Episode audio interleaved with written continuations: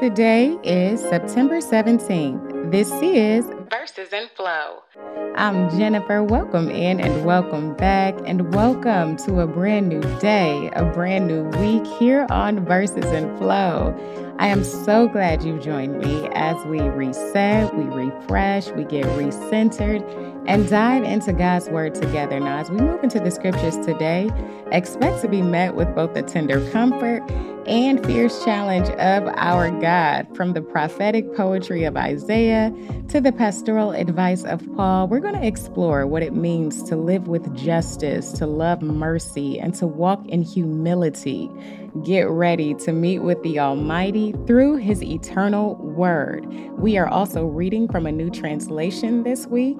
That would be the New International Version. Now let's enter in. Let's get going, growing, and flowing in these verses. Isaiah chapters 25, verse 1 through chapter 28, verse 13. Praise to the Lord. Lord, you are my God. I will exalt you and praise your name, for in perfect faithfulness you have done wonderful things, things planned long ago. You have made the city a heap of rubble, the fortified town a ruin, the foreigner's stronghold a city no more.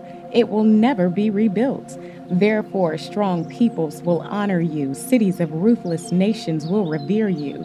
You have been a refuge for the poor a refuge for the needy in their distress, a shelter from the storm, and a shade from the heat.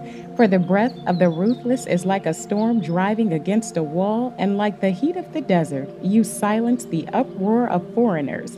As heat is reduced by the shadow of a cloud, so the song of the ruthless is stilled. On this mountain, the Lord Almighty will prepare a feast of rich food for all peoples, a banquet of aged wine the best of meats and the finest of wines. On this mountain he will destroy the shroud that enfolds all peoples, the sheet that covers all nations. He will swallow up death forever.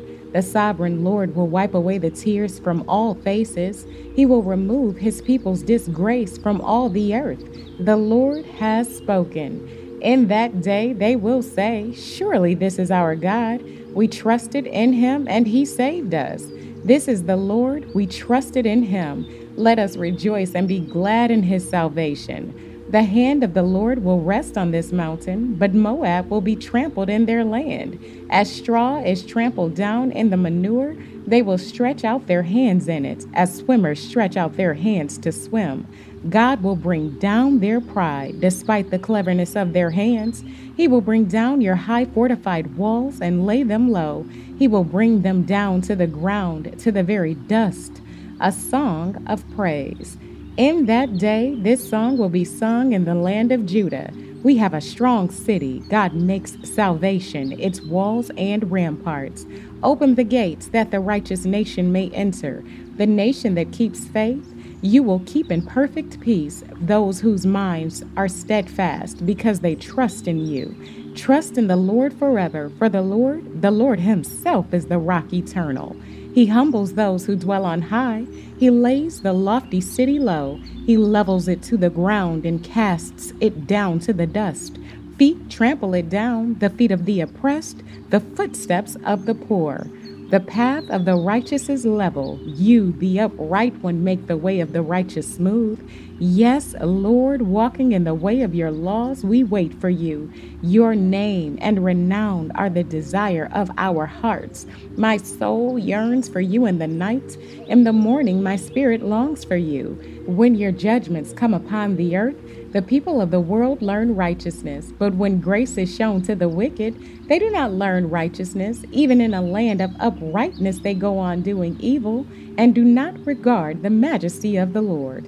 Lord, your hand is lifted high, but they do not see it. Let them see your zeal for your people and be put to shame. Let the fire reserved for your enemies consume them. Lord, you establish peace for us all that we have accomplished, you have done for us.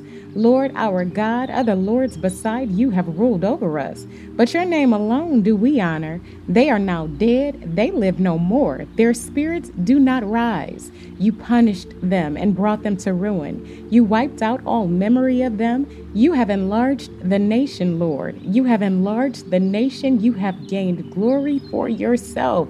You have extended all the borders of the land. Lord, they came to you in their distress when you disciplined them. They could barely whisper a prayer. As a pregnant woman about to give birth writhes and cries out in her pain, so were we in your presence, Lord. We were with child, we writhed in labor, but we gave birth to wind. We have not brought salvation to the earth, and the people of the world have not come to life. But your dead will live, Lord. Their bodies will rise. Let those who dwell in the dust wake up and shout for joy. Your dew is like the dew of the morning. The earth will give birth to her dead. Go, my people, enter your rooms and shut the doors behind you. Hide yourselves for a little while until his wrath has passed by. See, the Lord is coming out of his dwelling to punish the people of the earth for their sins. The earth will disclose the blood shed on it, the earth will conceal its slain no longer. Deliverance of Israel. In that day, the Lord will punish with his sword, his fierce, great, and powerful sword, Leviathan, the gliding serpent, Leviathan, the coiling serpent. He will slay the monster of the sea in that day. Sing about a fruitful vineyard. I, the Lord, watch over it. I water it continually. I guard it day and night so that no one may harm it. I am not angry. If only there were briars and thorns confronting me, I would march against them in battle. I would set them all on fire. Or else let them come to me for refuge. Let them make peace with me. Yes, let them make peace with me. In days to come, Jacob will take root. Israel will bud and blossom and fill all the world with fruit. Has the Lord struck her as he struck down those who struck her? Has she been killed as those were killed who killed her? By warfare and exile you contend with her. With his fierce blast he drives her out. As on a day the east wind blows, by this then will Jacob's guilt be atoned for, and this will be the full fruit of the removal of his sin, when he makes all the altar stones to be like limestone crushed to pieces. No Asherah poles or incense altars will be left standing. The fortified city stands desolate, an abandoned settlement forsaken like the wilderness. There the calves graze, there they lie down, they strip its branches bare. When its wings are dry, they are broken off, and women come and make fires with them. For this is a people without understanding, so their Maker has no compassion on them, and their Creator shows them no favor. In that day, the Lord will thresh from the flowing Euphrates of the Wadi of Egypt, and you, Israel, will be gathered up one by one. And in that day, a great trumpet will sound. Those who are perishing in Assyria and those who were exiled in Egypt will come and worship the Lord on the holy mountain in Jerusalem. Woe to the leaders of Ephraim and Judah! Woe to that wreath, the pride of Ephraim's drunkards, to the fading flower, his glorious beauty set on the head of a fertile valley, to that city, the pride of those laid low by wine. See, the Lord has one who is powerful and strong, like a hailstorm and a destructive wind, like a driving rain and a flooding downpour. He will throw it forcefully to the ground. That wreath, the pride of Ephraim's drunkards, will be trampled underfoot. That fading flower, his glorious beauty, set on the head of a fertile valley, will be like figs ripe before harvest. As soon as people see them and take them in hand, they swallow them. In that day, the Lord Almighty will be a glorious crown, a beautiful wreath for the remnant of his people. He will be a spirit of justice to the one who sits in judgment, a source of strength to those who turn back the battle at the gate. And these also stagger from wine and reel from beer. Priests and prophets stagger from beer and are befuddled with wine. They reel from beer. They stagger when seeing visions. They stumble when rendering decisions. All the tables are covered with vomit, and there is not a spot without filth. Who is it he is trying to teach? To whom is he explaining his message? To children weaned from their milk? To those just taken from the breast? For it is do this, do that, a rule for this, a rule for that, a little here, a little there.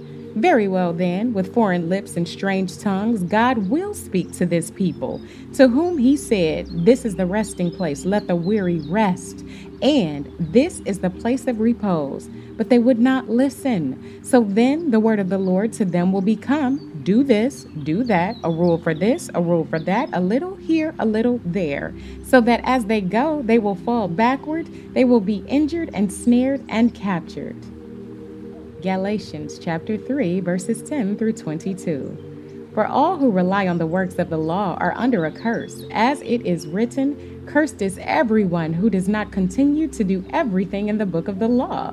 Clearly, no one who relies on the law is justified before God, because the righteous will live by faith. The law is not based on faith. On the contrary, it says, The person who does these things will live by them. Christ redeemed us from the curse of the law by becoming a curse for us. For it is written, Cursed is everyone who is hung on a pole. He redeemed us in order that the blessing given to Abraham might come to the Gentiles through Christ Jesus, so that by faith we might receive the promise of the Spirit. The law and the promise. Brothers and sisters, let me take an example from everyday life. Just as no one can set aside or add to a human covenant that has been duly established, so it is in this case. The promises were spoken to Abraham and to his seed. Scripture does not say, and to seeds, meaning many people, but and to your seed, meaning one person who is Christ. What I mean is this the law, introduced 430 years later, does not set aside the covenant previously established by God and thus do away with the promise. For if the inheritance depends on the law, then it no longer depends on the promise, but God, in His grace, gave it to Abraham through a promise. Why then was the law given at all?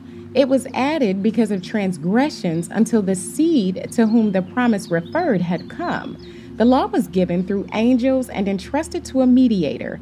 A mediator, however, implies more than one party, but God is one. Is the law, therefore, opposed to the promises of God?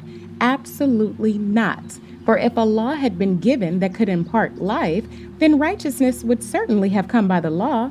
But Scripture has locked up everything under the control of sin so that what was promised, being given through faith in Jesus Christ, might be given to those who believe.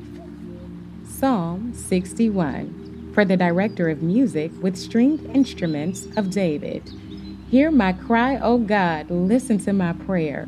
From the ends of the earth I call to you. I call as my heart grows faint. Lead me to the rock that is higher than I, for you have been my refuge, a strong tower against the foe.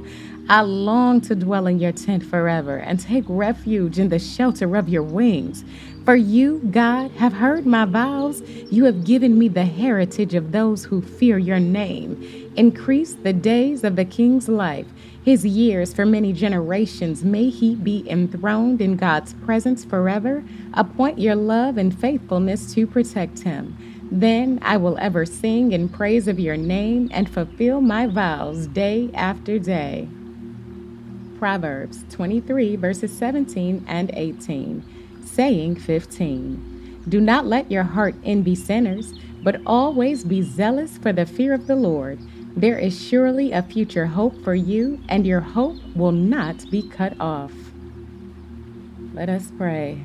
Father God, Lord, we come to you today thanking you for your word once again, thanking you for bringing us into this new week. Lord, we come to you with open hands and open hearts today. Thank you for meeting us in the pages of your word, for speaking truth into our lives. Lord, help us to receive both the comfort and the challenge.